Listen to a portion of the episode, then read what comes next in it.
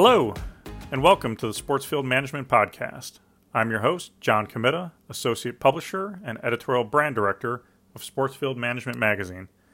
On this episode of the Sportsfield Management Podcast, I'm speaking with Dr. Chase Straw, Assistant Professor of Turfgrass Management and Physiology at Texas A&M University and Academic Director for the SFMA Board of Directors. In addition to teaching and advising students majoring in turfgrass science at Texas A&M, Chase has a 70% research appointment where his primary focus is on the use of technologies for developing practical strategies to reduce management inputs and improve overall user experience on golf courses and sports fields. I'm thrilled to speak with Chase about his research, the impact of technology on turfgrass management, using drones for data acquisition and trends analysis, as well as getting into the topics of robotics, battery powered equipment, and much more. So please enjoy this episode of the Sports Field Management Podcast and our conversation with Dr. Chase Straw.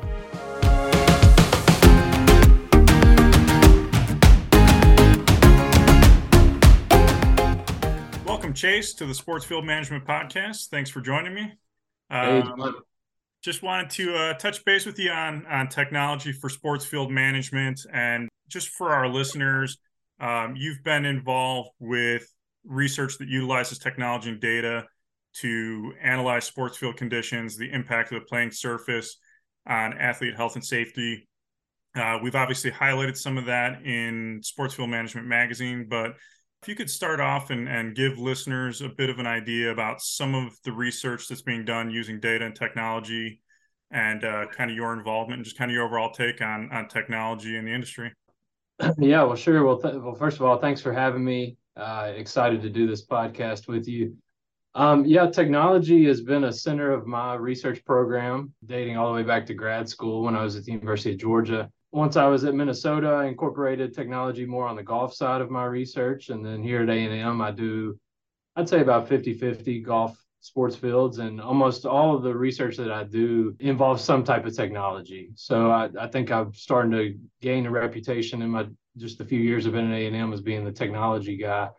Uh, which is a good thing and a bad thing because it can be overwhelming. It's really hard to keep up with the technology, especially from the research standpoint, because the research moves slow, as most people know. Uh, and then technology just seems to keep growing and growing, and uh, there's something new coming out almost all the time. Uh, so it's it's very challenging to to be involved with the technology, but nonetheless, I feel like it's exciting research that I do. Is some of it applicable right now? Probably not, but the hope is that in the in the future it will be very applicable, right? And then also uh, some of the method. I, I'm kind of the guinea pig as far as the research. You know, we get introduced to a new technology, we try to come up with a methodology that we think might be uh, the most practical or the most beneficial to the end user, whether that be on the sports field side or the golf course side. But nonetheless, we have to come up with some type of methodology or, or ideal or hypothesis to test. And that can be really challenging because we also want it to be applicable ultimately in the end.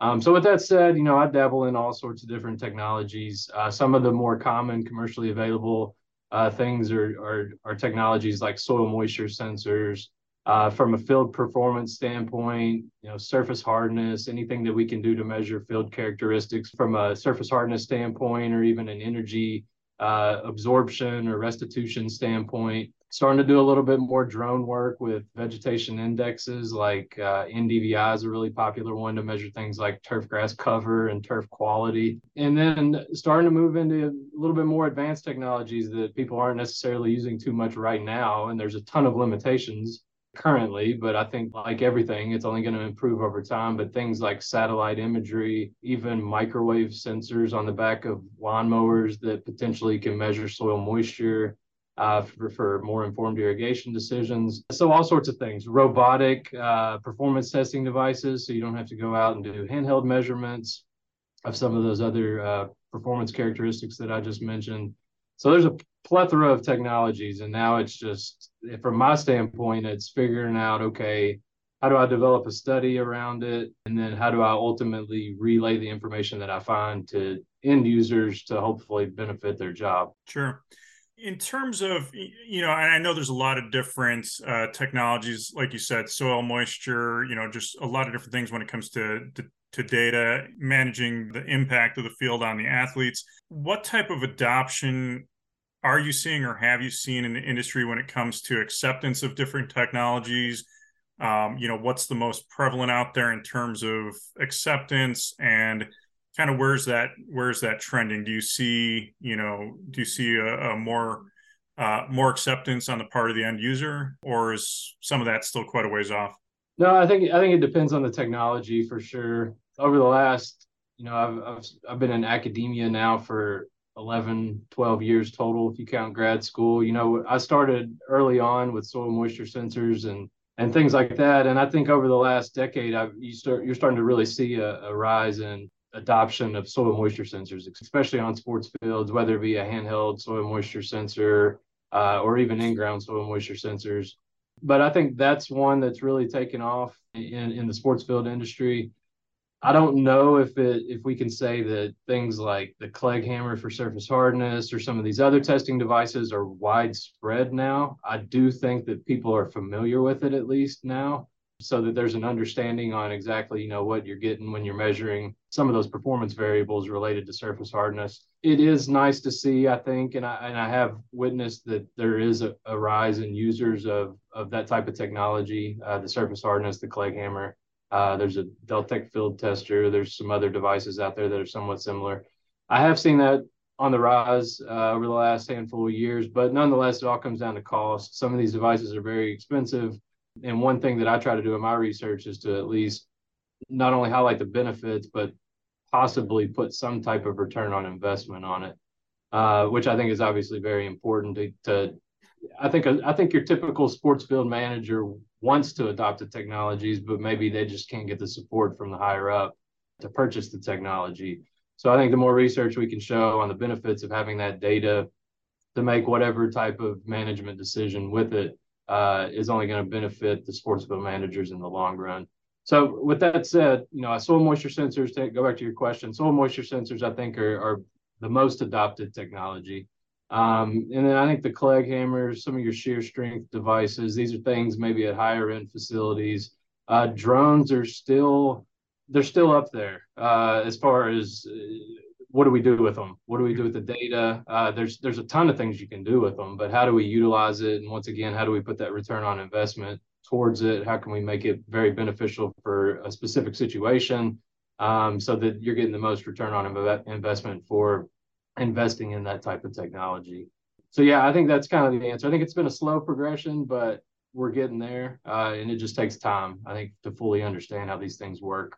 Sure. You mentioned your involvement on the golf side as well. Um, do you see a quicker adoption rate in the golf market, whether that's budgetary or just kind of you know difference of of approach, um, or is it pretty pretty similar in terms of the technological advancement in, in both markets when it comes to turf grass?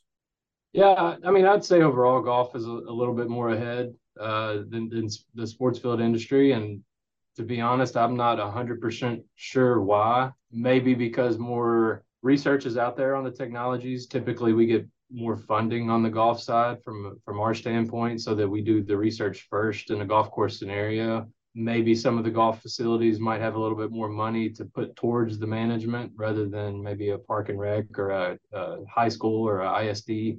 So it might be a money thing. It might be more of a just golf seems to be an early adopter of technologies uh, in the turfgrass industry as a whole because that funding is there for research and development.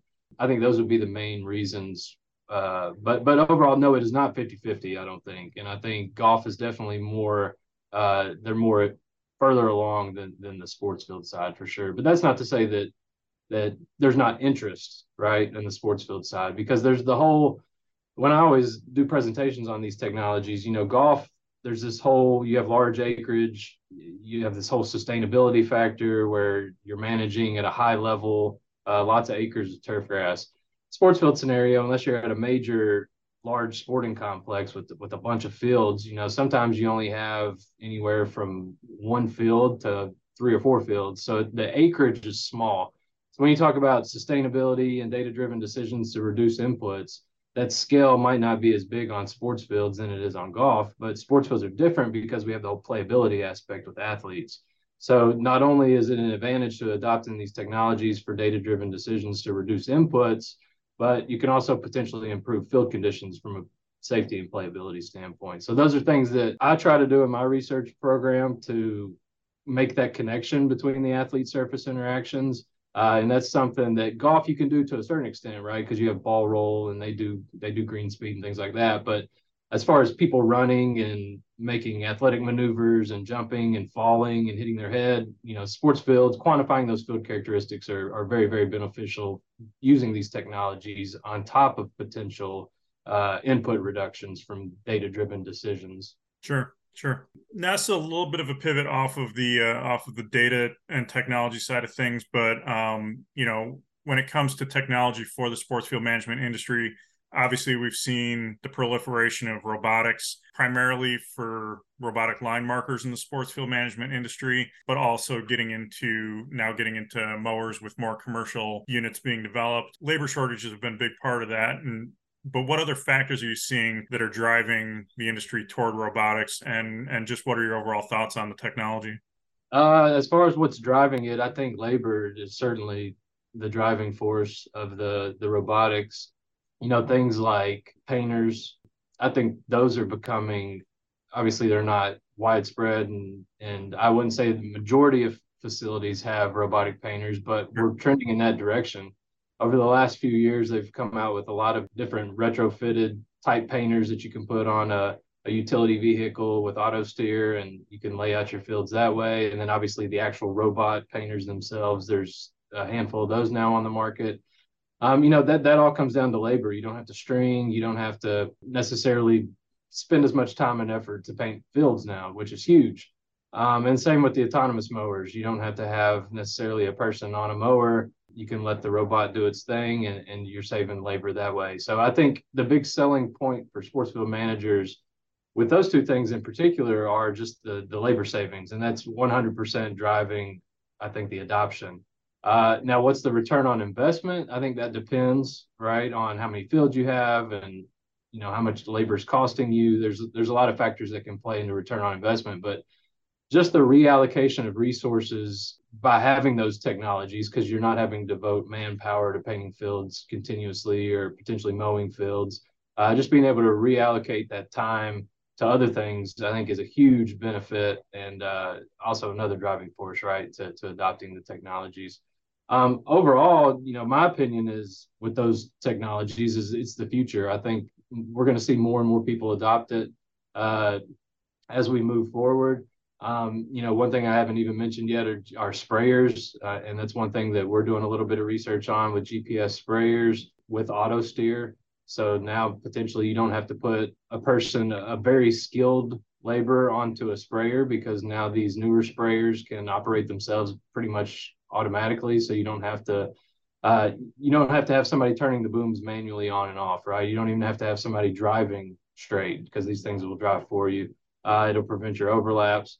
So, you know, GPS sprayers, autonomous mowers, and painters, I think those are just huge pieces of technology for the sports field industry, uh, especially with the labor struggles of, of most people. And I think we're only going to see adoption trend very rapidly upwards here in the next five to 10 years. Sure. Now you mentioned you mentioned autonomous. You mentioned um, you know the robotics. When it comes to battery powered outdoor equipment, obviously we've seen a rapid rise in that as well over the past decade. Uh, initially, it was on the consumer side just because of limitations in terms of battery runtime and recharging. But now we're starting to see, you know, longer run times, faster charging, uh, a lot more units being targeted toward a commercial market and a commercial end user, you know, even up to the point of battery powered mowers. Uh, obviously, there's some, you know, cost variances there to be factored in. But uh, what's your outlook with regard to battery powered equipment? Um, and its adoption within the sports field management industry? I mean, I think there's a lot of benefits to battery powered equipment. Uh, we're obviously trending that direction, uh, whether some people like it or not. But you know, California just put the well, they didn't just do it. They they announced it, I think, a year or two ago that they're going to move towards it starting in 2024 of uh, battery powered blowers and weed eaters and things like that. You know, the benefits, the noise benefit is huge. Obviously, the emissions is is big. Um, I think people that do not want to move towards that direction are, are more concerned about the power and the battery life, like you said, which are valid reasons to be concerned potentially. But you know, I I don't know if I have an opinion one way or the other. In my opinion, is the you know ultimately our industry needs to move towards being more sustainable. That's a big word that gets you know used a lot, but um, so batteries are obviously going to help us potentially move that direction. Um, hopefully, we can do it in an efficient manner with the batteries though. And i think batteries will only improve as as as we continue to develop them so that they are producing a more powerful piece of equipment that we can use to uh, for whatever our needs are. Um, so i mean overall i think ultimately that's just the direction we're going. Um, and, and they work. I mean they work just fine. I have a battery powered uh, edger and i have a battery powered weed eater. Now i don't weed eat you know two foot tall grass, you know, or real thick stuff, but nonetheless it works.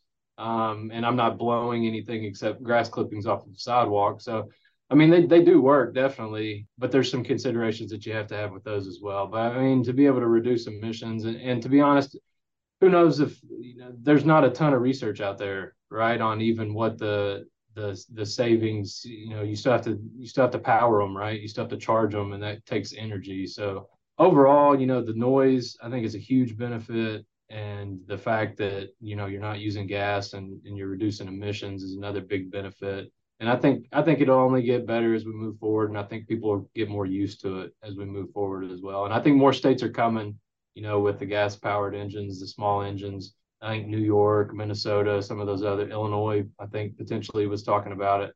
Uh, so it's it's coming, um, and I think people it's just one of those things people are going to have to get used to and adapt if they haven't already.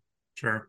Going back to the uh, to the robotic mowers for a second, um, obviously we're seeing some fairly high level adoption. We've seen some minor league baseball facilities um, you know, obviously the Boston Red Sox recently announced that they're using robotic mower. Do you have a feel in terms of any any research or just kind of industry updates in terms of the or or analysis of the cut quality on robotic mowers and how that relates to the playing surface, you know, in terms of ensuring a safe playing surface for the athlete, um, especially as it's compared to, you know, traditional uh, reel or rotary mowers? I don't there's there's not a ton of the scientific literature out there on on that yet. There there is some, and the majority of the the robotic mowers, as far as cut quality, uh, has been done on cool season grasses. Mm-hmm. So uh, there's there's been talks with there's I know there's ongoing research on some of the warm season grasses, particularly maybe not just for a sports field setting, but also for a for a lawn setting, right? Because that's also a huge market for these robotic. Sure uh, mowing companies. So things like St. Augustine grass that might be a little bit more thicker or difficult to cut. I know there's some work being done there. Uh, zoysia grasses.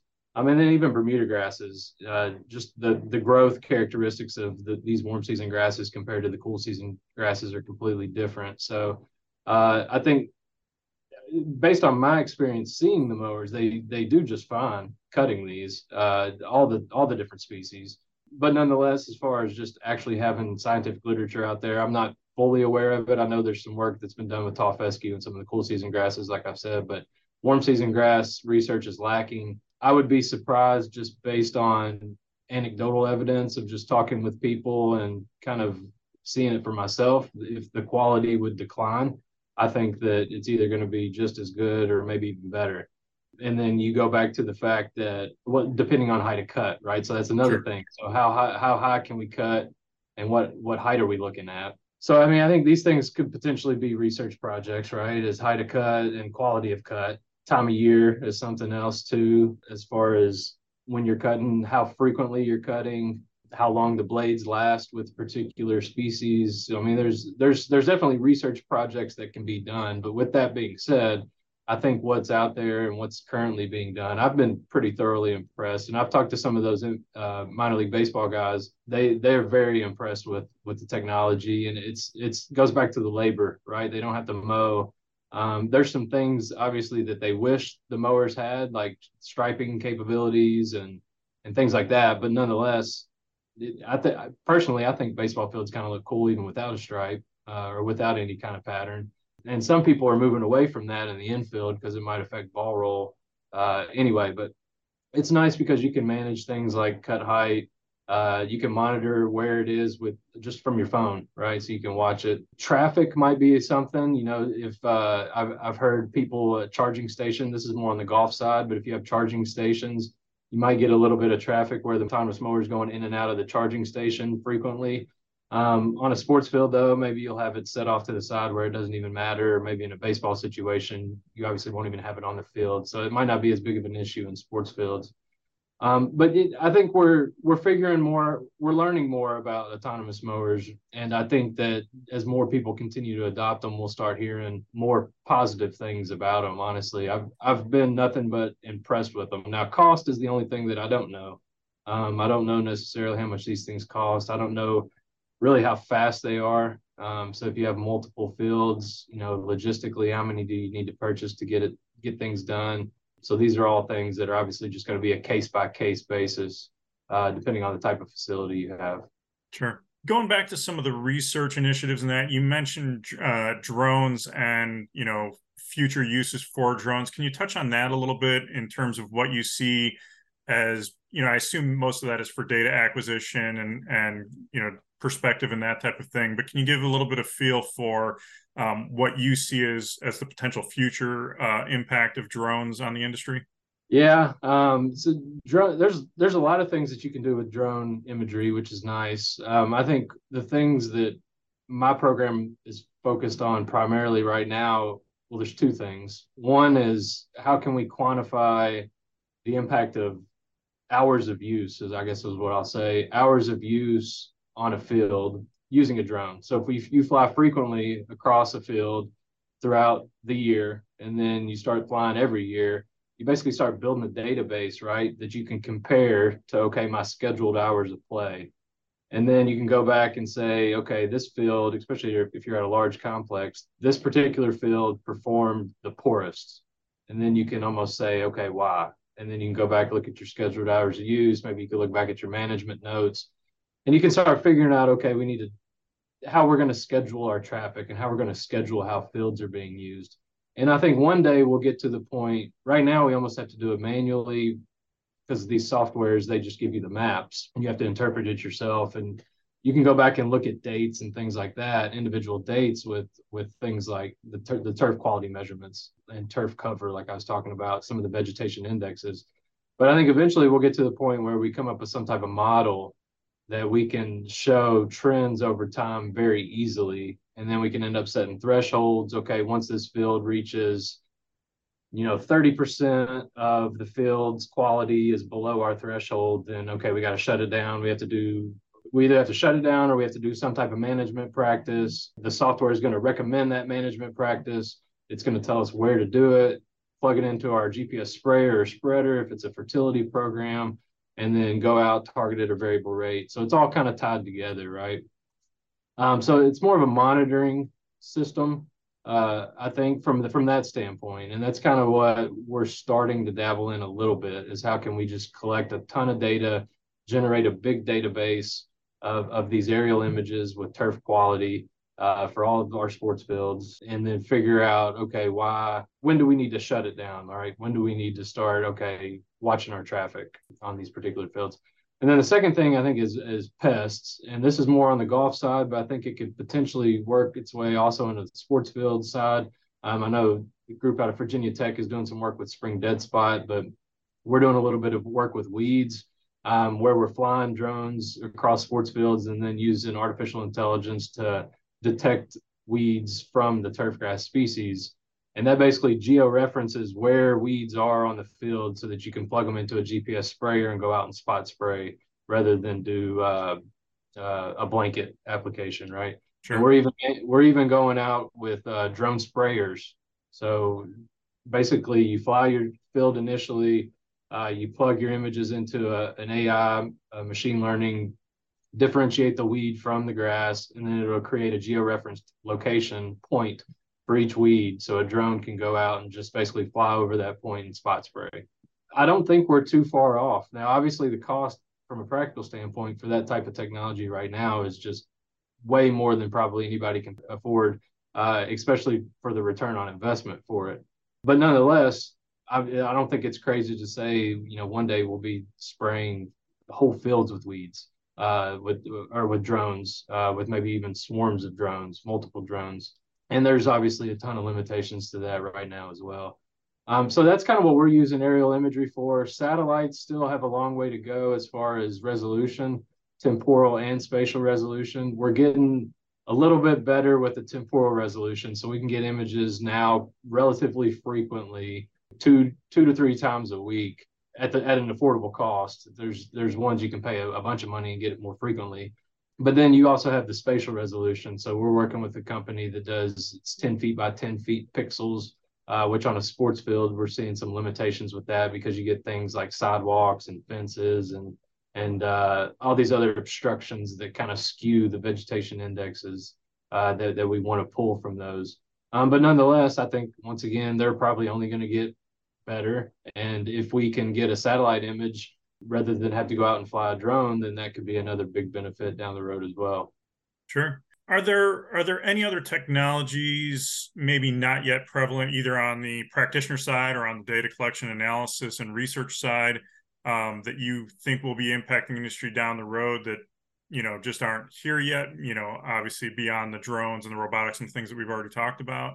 Uh, you know, I can't think of anything necessarily. I think the technology. I think what we'll see over the next several years is the technologies that we have like soil moisture sensors and even the Clegg hammer and some of these other performance measures. I keep using the Clegg as an example. There's a there's a ton of others, but I know that Clegg the Clegg is just kind of the more common one.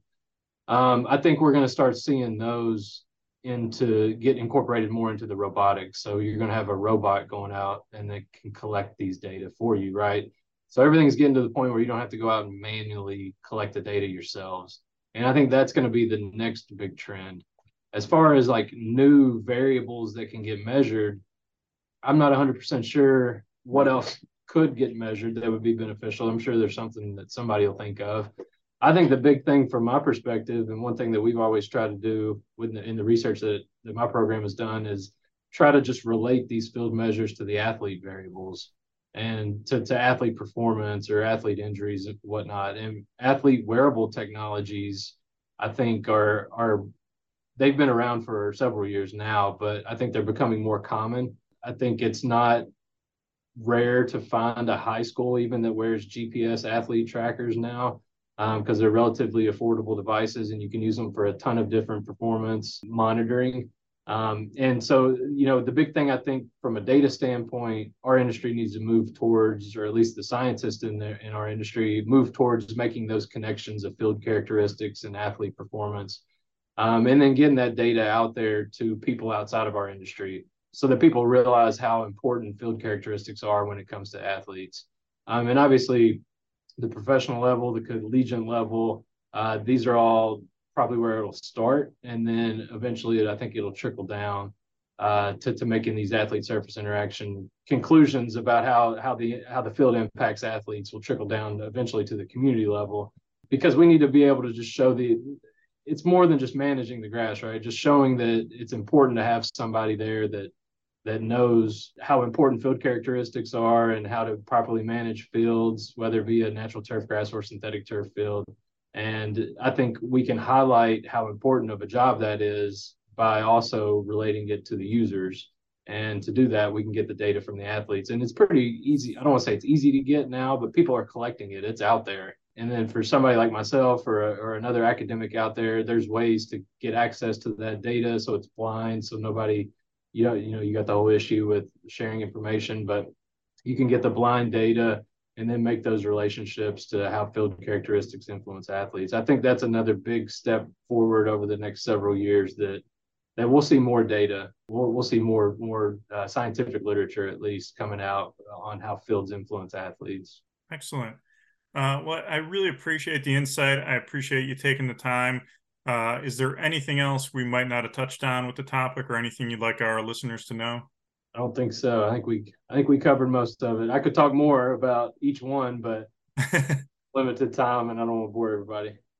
All right. Well, thanks again, Chase. We appreciate you jumping on the podcast, and uh, sharing all the information on technology. Thanks, John. Thanks for having me. Thank you.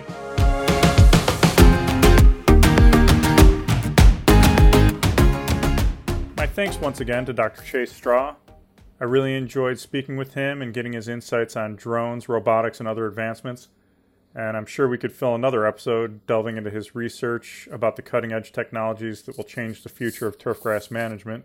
For articles about Dr. Straw's research, please visit sportsfieldmanagementonline.com and search using his last name. Or for more information about the Texas A&M Turfgrass program, please visit soilcrop.tamu.edu slash program slash turfgrass. Uh, we'll be back soon with more great guests on the Sportsfield Management Podcast, so please stay tuned. And thank you very much once again for listening. Goodbye.